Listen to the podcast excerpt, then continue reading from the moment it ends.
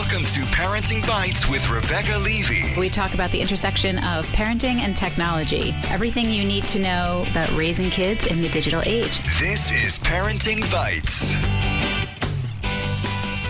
Hi, welcome to Parenting Bites. This is Rebecca Levey of KidsViews.com. I am here in the studio with Amy Oztan of SelfishMom.com. Hi. Hi, Amy. And Andrea Smith, technology guru extraordinaire. Hi. Hi. We're all in the studio today. It is after Memorial Day. Did everyone have a good Memorial Day weekend? I did, but I have to warn you, I'm not responsible for anything I say today because I got about 2.5 hours of sleep last night, and it wasn't even in one chunk, so I don't even know where I am. Oh my god! Yeah. Oh, good. We might get some good stuff out of Amy. Yeah, we'll spill everything. What'd you do, Andrea? I actually went to visit a friend who lives up on the Hudson River. Oh, that's nice. Kayaking, and I think I know that friend. Yeah, and it was fun. It was hot. Mm-hmm. But that storm came in and changed everything, and all of a sudden it was a gorgeous, gorgeous day, and it was nice. My son I'm sorry. That's fine. I do want to hear about yours. I did a lot of camp shopping, which is actually part of what we're going to talk about today. So our first topic today is a study that came out. We always love our studies that then get proven wrong, called Paying Students May Raise Test Scores, But the Lesson Is Not Over, which is kind of a twist on the should you pay your kids for grades, but we'll touch on that too. And then our second topic today is what to expect when your kids go to camp the first time, and not just sleepaway camp, but day camp. I know I sent my kids to day camp when they were 5, where they got on a bus and went out of the city. And was totally not prepared for, no matter what they told us, I wasn't prepared for what, not just what they needed during the day, but the condition they were in when they got home. Nobody prepared me for that. So we'll touch on those two things and then our bites of the week.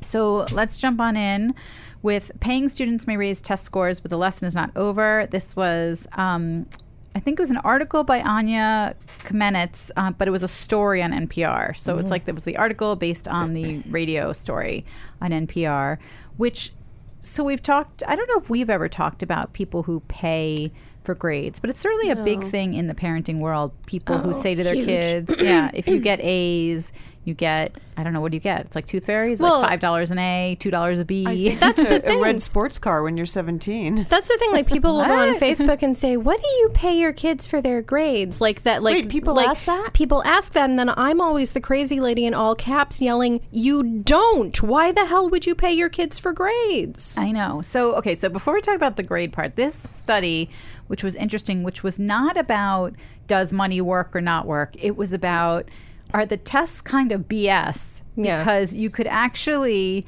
incentivize kids to just do a little better on them, and then they do. Yeah. So they paid either the parent, a tutor, or the kids extra money if they did well, or like split between all three, or split between all three, and reminded them a lot. It was a $90 reward.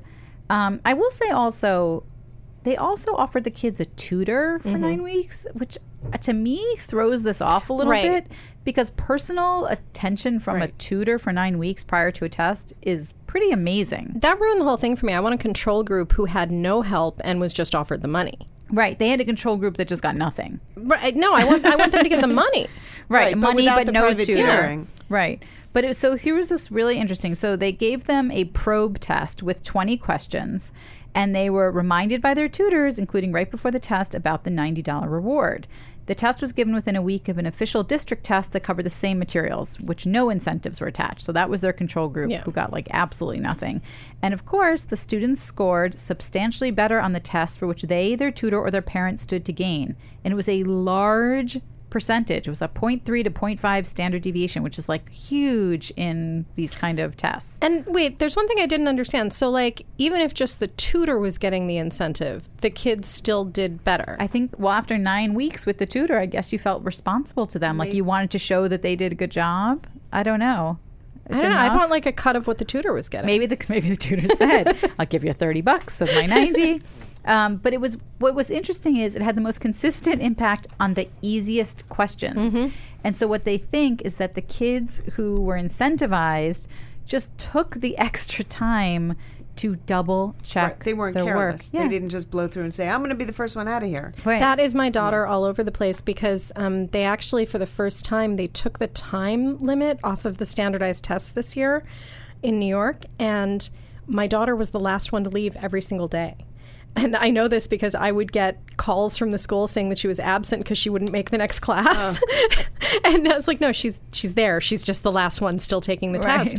And I, you know, we don't have the scores yet, but she felt like she did so much better getting to like check and recheck and recheck. So that was interesting. Rechecking is key. And some kids really care about that. Yeah. I think also like what my daughters had to learn was checking over your work didn't mean looking back over your answer. It meant doing the problem again and making sure you get the same answer because they just think like, oh, yeah, I looked over my work. I filled it all in. Right. If you made the error. Mm-hmm. I had a friend of mine whose cousin took the LSAT and skipped one question by accident and didn't realize until he got to the end and had another bubble strip, the entire LSAT.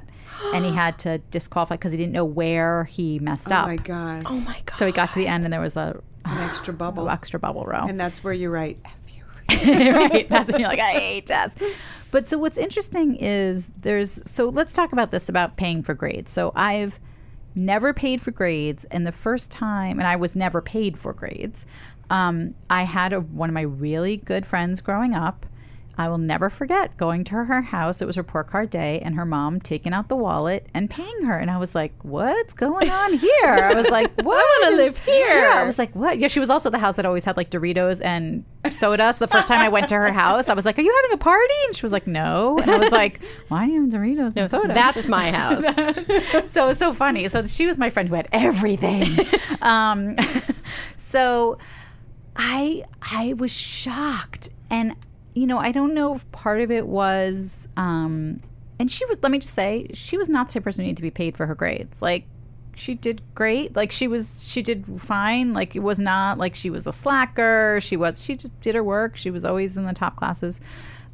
It was something that her family had always done. Like, and her mom, they were paid for grades. And I think it was just what it was like the tooth fairy. It was just what they did. There was this idea that like you achieved, therefore you get some money for it. But you don't have to be incentivized to lose your teeth. Like that just happens. I know, so why are we giving them money? I don't know, but it's not like it's affecting the teeth losing unless they're like pulling teeth out of other kids' heads and putting them under their pillow. Yeah, I don't know. Like the tooth fairy thing, right, is just it's just supposed to be this pretty, like you're taking the tooth, you leave something behind. I'm sure it didn't start out as money. Well, I think maybe because like maybe losing your tooth is traumatic. I know my daughter had a really traumatic time losing her first one. So maybe it like it makes it into a nicer experience. I don't know. You're just lying to your kid and it just you just like it. And the Easter Bunny too. Yeah. It just feels like incentive. You know, in so many families, it's not money. It's you're going to do well and you're going to have a career and you're going to be able to support yourself. And, you know, especially for kids in families with very high-powered parents, you know, who have big careers, who maybe have a lot of money. And you say, you work hard in school, you study, you can follow this track and you can be like dad or be like mom. Well, I wonder if isn't that incentive too? So here's what I wonder. I wonder if where paying for grades makes sense is not in those kinds of families, and those families aren't doing it. It's in families where getting through high school will be a really frickin' big achievement because maybe you're the first one in your family to get through high school. Maybe you'll be my friend was the first in her family to go to college. And I whether she needed it or not, they felt like she did because it was that important for her to get through high school and get to college. So maybe that's where those families, like that's where it makes the most sense because you feel like nothing else is having that incentive or you feel like that's the reward. But so one of the things that points out in this article said psychology research suggests paying students to do well in school can be counterproductive. It creates what is called extrinsic or external motivation, which reduces their intrinsic or internal motivation. That what you don't want is for a kid to only be doing something because they're waiting for a monetary reward. Well, yeah, because then they're going to go to work, you know, and their boss is going to say, here's your project, you know, you do it, it's due by Friday. And the kid's going to be sitting there going, well, what am I going to get if I get it done by Friday? I mean, it just sets up this kinds of reward experience. The kids should be able to internalize, this is what I have to do, this is my incentive to do it, this is why I want to do it. And what if you have a kid who's just really bad at a subject, like really can't do it, or has learning disabilities or whatever it is? Then are you going to say, like, we're paying you for grades, oh, you didn't get it? Or are you going to pay your kid for doing the best they can, right? I mean, and how do you measure that then if everything's about grades and tests? How, you know, is it because your kid's up crying every night trying to get something done? I just, to me, it's such the wrong message. My kid's reward is my beaming face looking at their grades and saying, I'm so proud of you, or, you know, kind of frowning at it and going, did you try your hardest? I really think you can do better than that. And then, like, the look on their face. I know that they get it, you know? Can I tell you my family, not my kids, but when I was growing up, that my parents didn't even see my report card when I got to high school. They just assumed it was all good. Like, it really was that assumed. I don't think my parents saw any of my high school report cards. They, you know, in my elementary school ones I did, but I brought them home. Mm-hmm. I probably forged their signature because no one was ever, like, I don't know, they probably weren't around by the time I left at 6:30 in the morning. No one was up, whatever. And they never saw it. They didn't know where I applied to college. Like, I just feel like there was an assumption that I would just get it done. You would just do it. And I would do it. That's so funny because my older child, Jake, is like that. Like, he just gets it done, and he kind of trained me. And Fiona doesn't. And, like, it was time to audition for middle school. It was, like, the day before, and she didn't know what she had to do for the audition. I was like, are you kidding me? I thought you were practicing it for months. Because that's what Jake did. So you do kind of have to shift depending on the kid. And I didn't really get that until recently with my daughter when she finally got to a stage where she did have some responsibility for things and was not stepping up. And I was like, oh, crap. Well, now with all their grades online, I feel like, I guess as a parent, you don't have to look. But we get so many frickin' reports from the school. Oh, like, I get a text. Yeah, the progress reports are up. Go check in. And the report card's up. Check in. Like, you are constantly getting their updates. See, I didn't have any of that with my son. You know, it was all, you know, they brought, or at least even for me, I brought home a physical report card where it was really easy to change a B- to a B+. Oh, hilarious. Because your parent is handwritten. I mean, it was handwritten, mine were handwritten, for God's sakes. And all you need is a line, and it becomes a B+. And, you know, my mom wasn't going to sit there and add up, you know, and make the average and go, wait a minute, you should have gotten a B-. It was so easy then. And even with my son, it was not computerized. And honestly, by the time he went to college, and of course they all were computerized and they were available online, they wouldn't give them to me. Because you weren't entitled to them. Even though I was paying for college, I was paying for college, and he was over 18, and he had to give permission to share those grades with me, which outrages me to this day. I feel like if you're paying the bill, you get the report card. Yeah, that is sort of a weird message to send kids. Isn't that crazy? That they get their education paid for but they don't have to be held accountable or, you know, give a progress update. Right. But again, my parents also never knew what I got in college. Until I graduated, and I was like, you might want to come to this. And, you know, it is... I don't know. I guess I can see why people do it if they feel like it's just a nice reward for their kid and it makes them feel good at the end of the semester to have these grades. I don't know what grades that makes sense in. I don't know if that makes sense in high school, because I feel like high school you already have so many pressures on you. Mm-hmm. And I don't know, in New York it's all freaking number to the 10th of a or the 100th of a decimal point. So it's so ridiculous. Like, you got a 97.82, but you should have gotten a 98.68. I don't know. I would love to hear from people who do it and why they do it, because I think once you do it, you have to do it forever, right? I mean, or maybe I could see maybe a big reward, like at the end of the school year, you did so well, we're gonna go out to a fun dinner, go get a frozen yogurt. We're gonna go to Coney Island, like exactly something like that. But it does seem weird because it is one of those things you will not be able to stop. So think about that before you start. But I did like this thing. I do like the idea that the kids took more time on a test because they thought there was a reward. To me, that's really interesting. Can't the reward just be doing well? I guess the stakes aren't high enough. Yeah, the kids don't care. If the kid doesn't care, then this makes them care. Right, which makes you wonder, should they really care? So, which gets back to his whole point of doing this, which was, what is the point of this testing? What's the point of these tests? If the kids could just do better if they took their time and were more careful about it, what are we trying to show? Well, that's the problem, because especially in elementary school, there was so much talk about how stressed the kids were. So I would spend the entire few months leading up to the test telling my kids they don't matter. Right. So what was I doing to their motivation? Right. I mean, we had that problem this year because my daughters are in 8th grade and their tests do not count for anything. And, you know, they were like, can we opt out? And I was like, no. I'm like, why? I'm like, why should you go sit in the auditorium for 3 hours? Just take the stupid test. I was like, who cares? I said, you really want to sit in the auditorium for 3 hours? Like, who cares? And they were like, oh, no, this one's opting out. I'm like, oh, whatever. To me, it just seemed even less important. I don't know. Yeah. So whatever. Let us know if you give your kids money for grades or other words and how much. I'm dying to know how much. Well, you know, there's that joke about the kid who convinces his parents to give him $5 for an A, $4 for a B, $3 for a C, and he, and you know, he's like, great, I just made $3.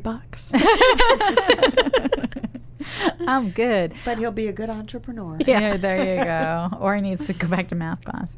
All right. We will be right back with our second topic, which is camp, everything camp.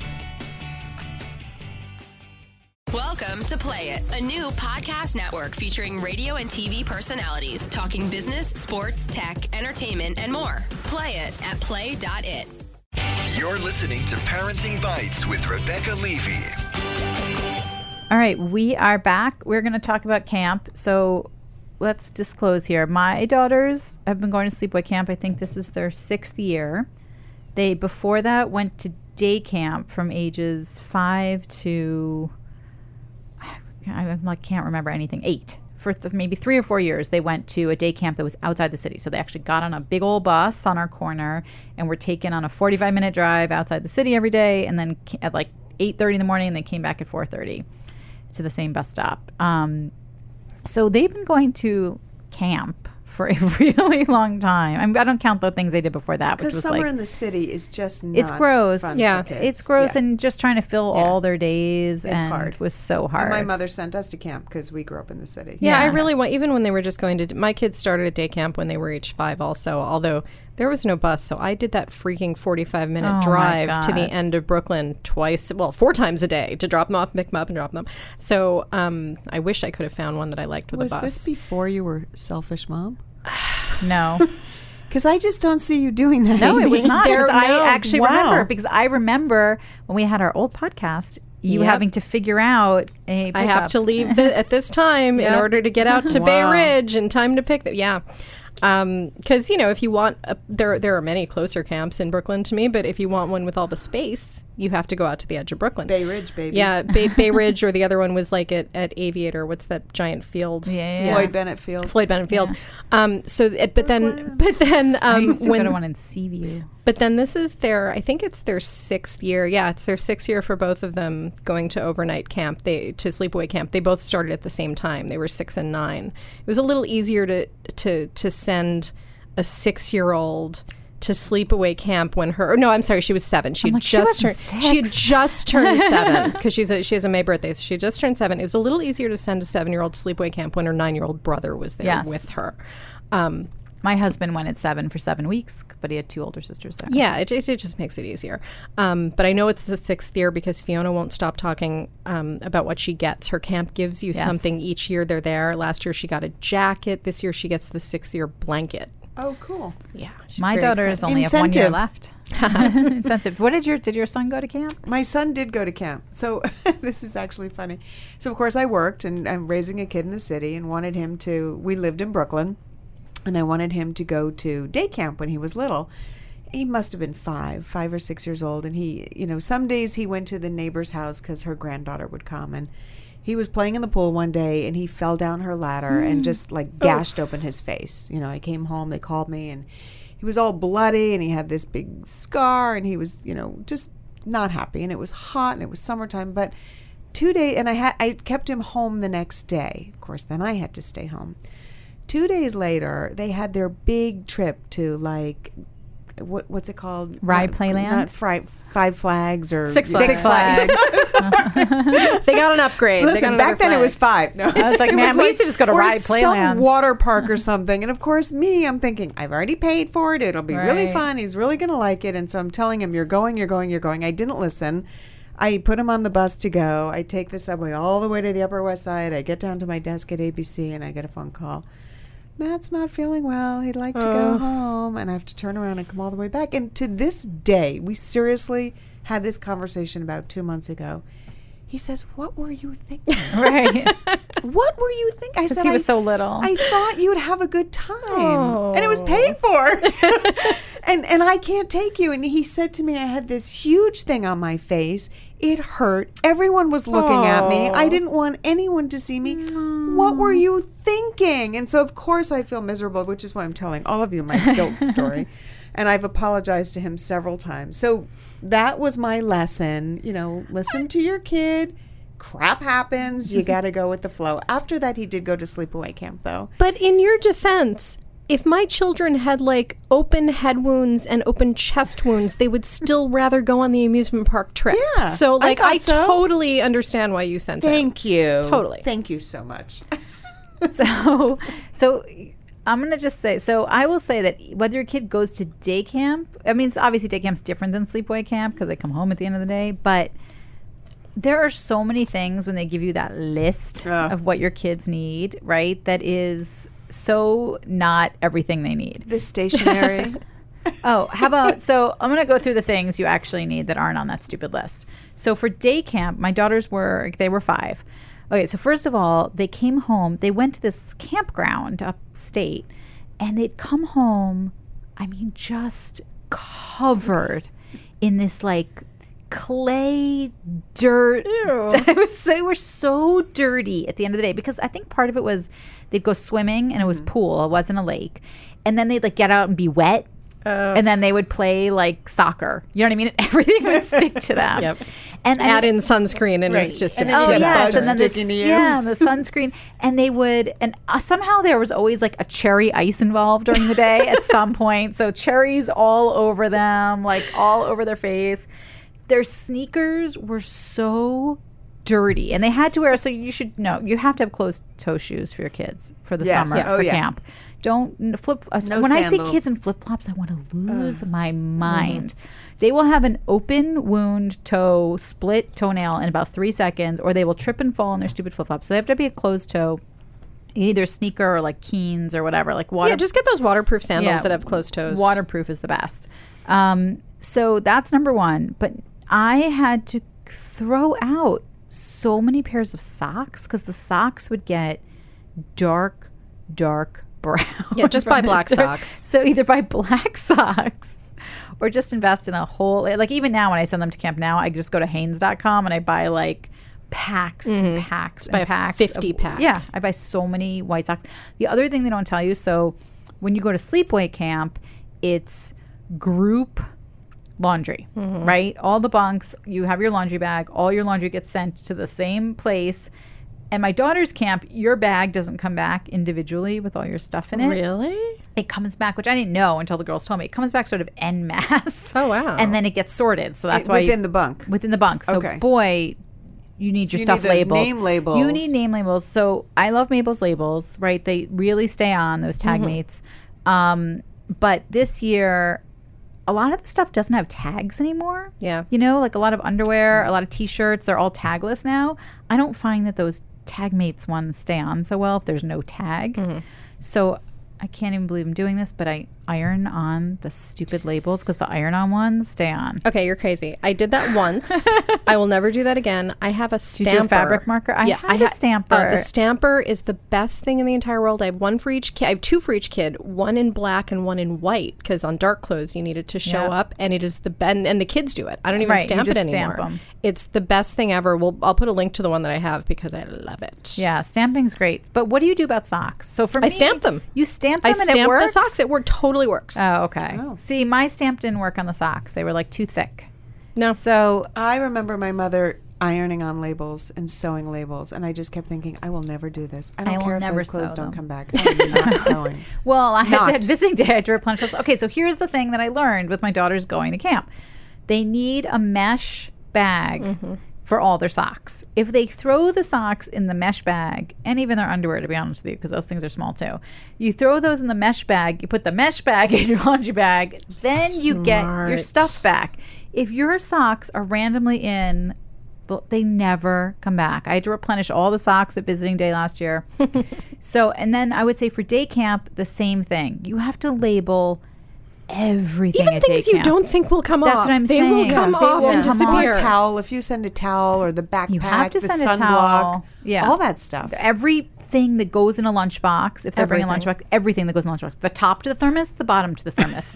I'm serious. If you send chapstick, label the top and the bottom of the chapstick. Like, no joke. Everything gets lost. This is really, I was cleaning out, since we're moving and I'm starting to clean out closets, and I found in the back of a closet a big tube of sunscreen, and I thought, oh, cool, I haven't seen this in a while, I need it. And then I saw that alongside it said, Matthew Stapleton. I'm going, okay, like this is likely expired. Right. I think it's time to say 1 year for sunscreen. That was that one, really. But I marked it, the whole tube. And then send your kid to camp with labels. Yes. So that anything they get while they're at camp, they can label. I learned that from you when you Mabel's Labels through you sent my kids labels at camp, and it was the best thing ever because of course I'm sending them stuff via Amazon all summer, and they had no way to label it. Okay, we have to stop right there because that was the coolest tips you guys ever said. You have to Amazon that if your kid says I need shampoo or you don't go to the store and buy it and go to the post office and send it. You Amazon everything. You Amazon it. So send it right to camp. I've gone one step further now. Now there's a bunch of stuff that I don't even pack with them. I just send it a couple days later. Everything. Like, why pack them with all those toiletries and everything? I just send it. I send it all, and it comes shrink wrapped. You don't have to worry about it opening. That's why they need labels, though, because then they have to label it all when they get there. But I also send the egg crate for their mattress. Me too. So, and I don't have them bring it home at the end of the year. I leave that thing there. Every single freaking year, my son brings his home. I'm like, you are not putting that on your bed. It is disgusting. I'm happy to pay. It's like what, $30? Yes. Throw it out. Fresh one every year, and books. So. There are a couple of things. One of the things that I think is cool to do if your kid's in a bunk with a bunch of kids, and obviously they are if they're at sleepaway camp, is see if people, my daughters can do this themselves now, but compare reading lists. Mm.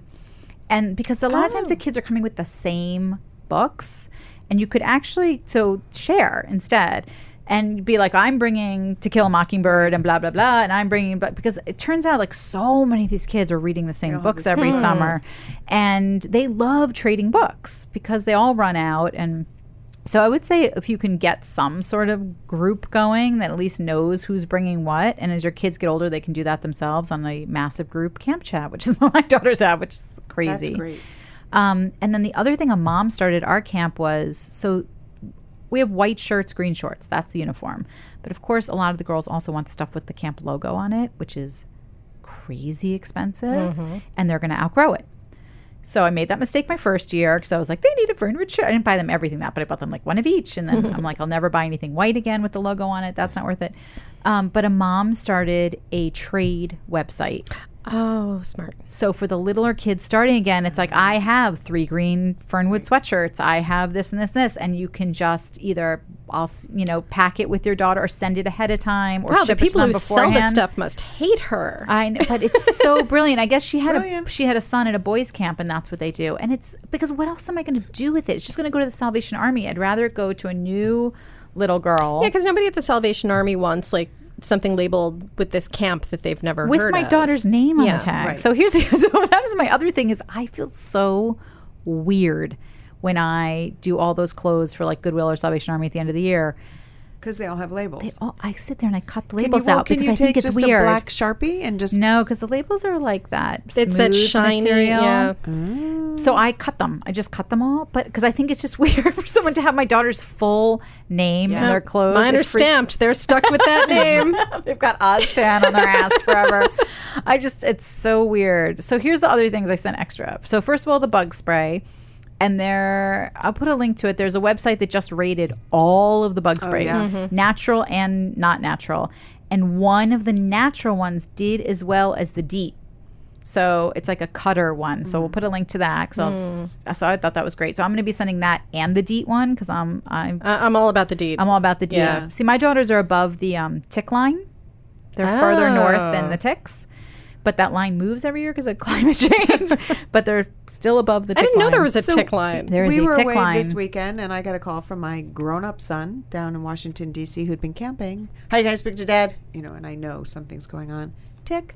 Ooh. Has a wiggly tick, you know, what am I supposed to do with this? Because all of a sudden I hear my husband say, find a match, you know, light the match, blow it out, and then touch it to the tick and try to get it to back out. And I'm going, nobody has matches. Right. And good God, please don't let him, because they were camping. I thought, oh, now he'll try to take a lighter to his leg. Oh, my God. Luckily, there was a grown-up with them.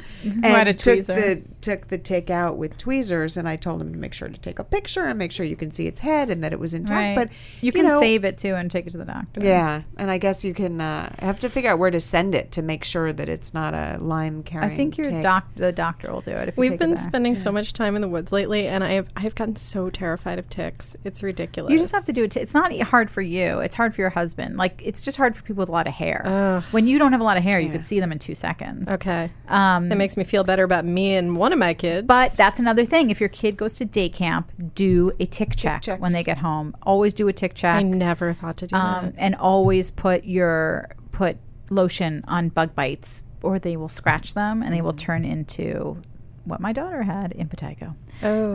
Which is also, so that's the other thing is, you know, obviously I think people with allergies, but Mabel's Labels and a lot of the label companies now make those allergy bracelets too, that an allergy tag, so that if your kid has an allergy, whether it's bees or nuts or whatever, that's tagged. You can tag their lunchbox with that stuff. Camp towels. If your kid has to bring a camp towel to day camp, you've got to make it one of those microfiber, super light towels, because they're little and they're carrying those big, heavy towels. And get a bunch, because you're not going to want to do laundry every day. Like, just get a bunch so you can rotate them out. What was the other thing that my girls had that was, like, really good that I was like, oh, and apply sunscreen before they leave the house. Don't wait for them to do it at camp. Because they're not going to do it. They're not going to do it, or they use the spray, and it's like maybe gets on them, maybe doesn't. They're going to inhale half of it. Put them on sunscreen when you're naked. Always sunscreen when you're naked, because you don't know, like, they'll be in bathing suits. They'll be in it. So, like, sunscreen all over. Let them get on the bus with sunscreen on, and then chances are they're going to reapply anyway after they swim. But and get your kids a rash guard. If they're really in the sun all day and you've got kids with not even that fair skin, especially in the beginning of the summer, do a rash guard top instead of just a bathing suit. I did none of this stuff. How did my kids survive? I don't know. I feel bad. Fiona's so pale. She tans up really easily, though. She does. Yeah. So that's good. My daughter's tan. All right. So I think that's it for camp. Yeah. Anything else? Send us your tips. And an ice pack. Always some kind of ice pack, or do the frozen drink or the frozen, or freeze the yogurt or whatever for their lunchbox so their stuff stays cold. I think that's it. And a water bottle. Buy a couple of those, too. My daughter's lost more water bottles. Lots of water bottles. Yeah. All right, cool. Those are our tips. If you have tips, let us know.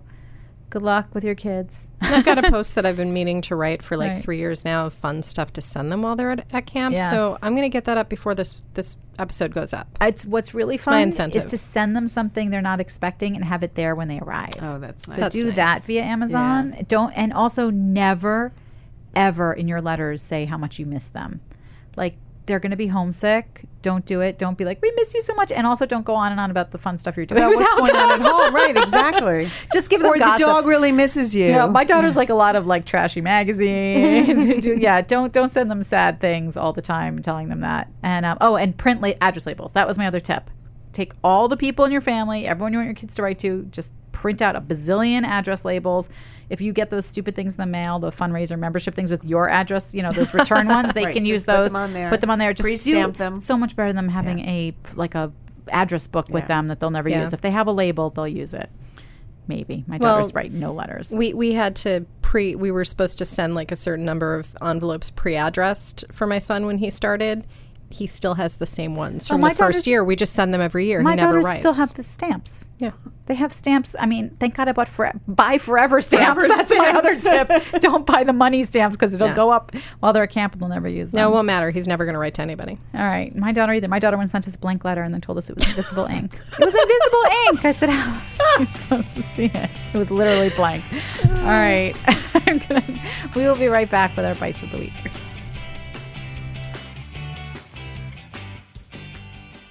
Welcome to Play It, a new podcast network featuring radio and TV personalities talking business, sports, tech, entertainment, and more. Play it at play.it. You're listening to Parenting Bites with Rebecca Levey. All right, we are back with our Bites of the Week. Amy, are you first? I can be first. So I shop online a lot, a lot. And I love something that you recommended last year, I think it was, Rebecca, the Ebates Chrome extension that it pops up if there's an Ebates rebate. But the one thing that I still had to do manually was search for coupons, which takes forever. Not just the searching for them, but then you have to try them and they don't work. And you try another one and it doesn't work. It takes 60% success rate. Yeah. And you're like, who are these people who are getting this to work? It takes so long. There is a Chrome extension called Honey that I've been using for several weeks. And what it does is, and somebody checked it out, like it doesn't run in the background. It doesn't do weird stuff. It just pops up at checkout. It knows when you're at checkout. And what it does is it finds all of the coupons that could possibly be applied to your order. And then it runs through the ones, like the 10 or 12 that it thinks are most likely to save you money. And like you see it, like trying each one, and you just sit there. So you don't have to copy and paste the code and put it in? No, you don't do anything. You sit there and watch it. It takes like under a minute to try 10 or 12, and then it applies the one that will save you the most money and says, there, we just saved you $30. It's like magic. So the Ebates extension does that now. Are you just kidding me? If you click on that little E, you'll see a drop down of all the coupons, and you can hit apply coupons, and it'll go through all of them. Are you kidding? It'd be interesting to see if they are different ones. But how did the Ebates thing not tell me that it does that? I don't know. Because I have the Ebates thing running. I know. See if it works for you. All right, I definitely have that. I'll compare the Ebates one and the Honey one. Maybe. It might be, I wonder if it's only exclusive coupons like through Ebates, whereas maybe Honey is scouring the internet. I think that it's got to be only Ebates coupons. Honey is like every site. All right, like it just so you don't have to go to Retail Me None, Coupon Cabin. Exactly. Those are so annoying. Yep. No, this is great. Cool. All right. I'm going to try it. And so I have a new gadget I'm playing with. Surprise, surprise. So the other day my husband and I were driving and I had to text someone and I picked up my phone forgetting my husband was in the car with me and I hit my Siri and I started and he's like, what are you doing? You need to pull over. And I'm going, oh my God, I'm busted. And he's right. I mean, there's just no reason for me to be texting. Even if I'm using Siri, it's not safe. Yeah. It's not a cool thing. Studies have shown that the hands don't matter. It's the attention. Stop it, Andrea. Stop it. Stop. It's like driving drunk. So right then, Logitech, now called Logi, L-O-G-I. Oh, I did not know that. They changed their name? They changed their name last year, I think, for branding. It's now called Logi. Okay. With a very hip logo. Logi logo. This is the Zero Touch Air Vent. And so it's kind of cool because it basically takes that Siri thing that I was doing, or Google Now, and makes it hands-free. So this thing that I'm showing you that we'll put a picture on connects to the air vent in your car. Mm-hmm. It's a little round, egg-sized I have a story about this. And then you connect it to the back of the phone. It only works with Android right now. I have an Android phone with me. And as soon as you connect it, A, it holds the phone as a mount, and B, it opens up the app. It automatically pairs, so that makes it really super easy. And then what it does is it just lets you do everything by voice. You can say, text my husband. And what do you want to say? So I could say, I'm on my way home. And then it will read, text from Dick. Do you want to hear it? And I could say yes or no. If I'm driving and trying to concentrate, I could say cancel. You can physically wave your hand over it to turn it off, like, shut up, stop talking. But you never have to touch it, and you never really have to look at it. You're just talking. If my husband said back to me, where are you? Or if I had a flat tire, which I've had and tried to explain, you can send somebody in a text your exact location. It'll show up on a map. Cool. So I kind of like that. It's more of a virtual assistant in the car, and I know I shouldn't be taking my attention away anyway. But the fact of the matter is sometimes you have an emergency or sometimes you just need to say, I'm running late, here's where I am. And this zero-touch air vent will do it for you. Okay, so we had not this one, but we had a different air vent phone holder. And here's the problem with it. The air conditioning blew on my phone the whole time, and it was so cold that it shut my phone down. No kidding. My phone, all of a sudden, I'm like, why am I at 10% battery? because you know the phones don't like cold. So the air conditioning, there's no way to. I'll have to test that. You have to test. So I'm like, so in the winter you have heat blowing on your phone, and in the summer you have air conditioning blowing on your phone. So this comes either the air vent or dash mount. Okay, I would need the dash mount. So I didn't. That didn't occur to me. So the air vent is less expensive, and I always like to go for the less expensive. I can't tell you how cold my phone was. It was like being outside in That's a good question. You know, because your phone doesn't. Your phone doesn't happen to you guys where your phone shuts down when it's really cold. It's really hot. Well, mine shut down yesterday outside when it was really hot. So that's basically so now we have to try the dash. The dash one. Yeah, freezing cold air. Usually I really like your tech recommendations. This is like cool tech that I don't think people should use. Right. Well, you know, I'm going to agree with you. I don't think you should use it, but I know that people do use it. And I'm to their point. If people are going to be texting or trying to, you know, change the radio station, you can just use your voice and say play music. It would be very handy. It's a way, you can use your voice to say play music and any number of things. Right, my husband wanted to take a note while we were driving the other day and he like couldn't get it. And he couldn't get the thing. I mean, it was just a nightmare. So if you're gonna do these things anyway, it's a little bit of a less distracted way to do it. Right. But I agree with you. I need to stop texting. Stop texting. Turn off. All right, so my bite of the week is pretty hyper-local. But we went for one day to one of our favorite places, which is the Storm King Art Center. Oh, I love that place. So I think my husband and I first went there. It was definitely before kids. So I want to say 17 years ago. It is acres and acres and acres and acres of natural. I think it's a park. I think it's a state park, or it's attached to the state park, the Storm King Art Center. It's next to like Bear Mountain, and it's right near West Point. And it's sculptures. But it's not a sculpture garden. It's like sculpture planet. It's like you landed on sculpture planet. So it's like sculptures in their natural habitat. So it's sculptures that are 10 stories high, 12 stories high, metal. So it's Calders and Suveras, like these massive outdoors, all outdoors. It is so spectacular because, and it's, acres and acres. Maya Lin has an entire installation that is waves, but it's grass. It's so hard to explain. I've never heard of this place. Oh my God, you have to go. I mean, it's life changing. Is there a cost to get in? Yeah, so it's like $15 for an adult and $8 for a kid that's 5 to 18 or a student. But you can picnic there. Like, you can bring food, so you probably should because it's just a dinky cafe. But you can eat at the picnic tables, and then you can either walk the whole thing, and there's paths, or you can walk on the grasses. What's so incredible is you start at and it's in the mountains. So you're starting at the top of this mountain, you go down. Your perspective on everything just keeps shifting as you get closer to the sculptures, as you move around. So what looks like one thing, when you get there, it's totally different. It's so amazing. And it's funny because we've never been there in the winter, but I bet it's pretty spectacular in the winter if there's some snow. And then there's also a trolley. So if you're not able to do the huge amount of walking, which it is, there's actually a trolley that runs around it. But you can pretty much see all the sculptures if it's just running around the rim. I don't recommend going on a super hot day, which is when we went, or get there at 10 when it opens.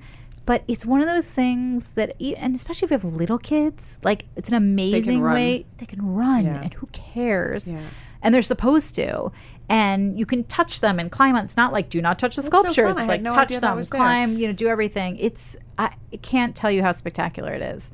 So we went this weekend again. I was just reading about West Point having a concert series on Saturday nights, outdoor free concerts that you can go and sit on the grass. So that would actually be a really fun thing to combine and do that during the day. Totally. And then go to West Point and go to the concert. It's so beautiful, and you forget. I mean, it's just an hour and 20 minutes outside the city. It's like weird. And honestly, the drive up there, if you're coming from New York City, is so beautiful because it's the Palisades the whole way. So, like, everything about it's beautiful. It's not like you're on some crappy highway and then you get there. Right. You get to see the water the whole way up. Yeah, it's so spectacular, but I can't recommend it enough. It's an amazing day. Don't go when it's super hot because there's no shade. Like, it is sun. Is it because you're on a mountain? Is it breezy? Or just hot? It was not this weekend. So on your way to driving your kids to their sleepaway camp, stop by there. Go to Storm King, or go after you drop them off. But my kids love it because there's something it's like you're hiking through Sculpture Garden. That's kind of what it is. Fun. So I highly recommend Storm King. That is it. Thank you, ladies. It was great to see you. I will not be here next week, but you will have someone great filling in for me in some way or form, by phone. We're totally on top of finding somebody. You can find us on Facebook.com/ParentingBites. We'll have links to everything we talked about, of course, on our website, ParentingBites.com. On Twitter, #ParentingBites. You can hashtag us how you pay your children for grades. We always want to hear about that. Or camp tricks you have. On iTunes, of course, Parenting Bites, where you can rate, review, and subscribe. And on Play.it, where you can find Parenting Bites and all the CBS podcasts. I won't see you guys next week. See you in 2 weeks. Let's see you in 2 weeks. And everyone tune in next week to hear Amy and Andrea and their mystery guests talk about whatever. See you next week. Bye.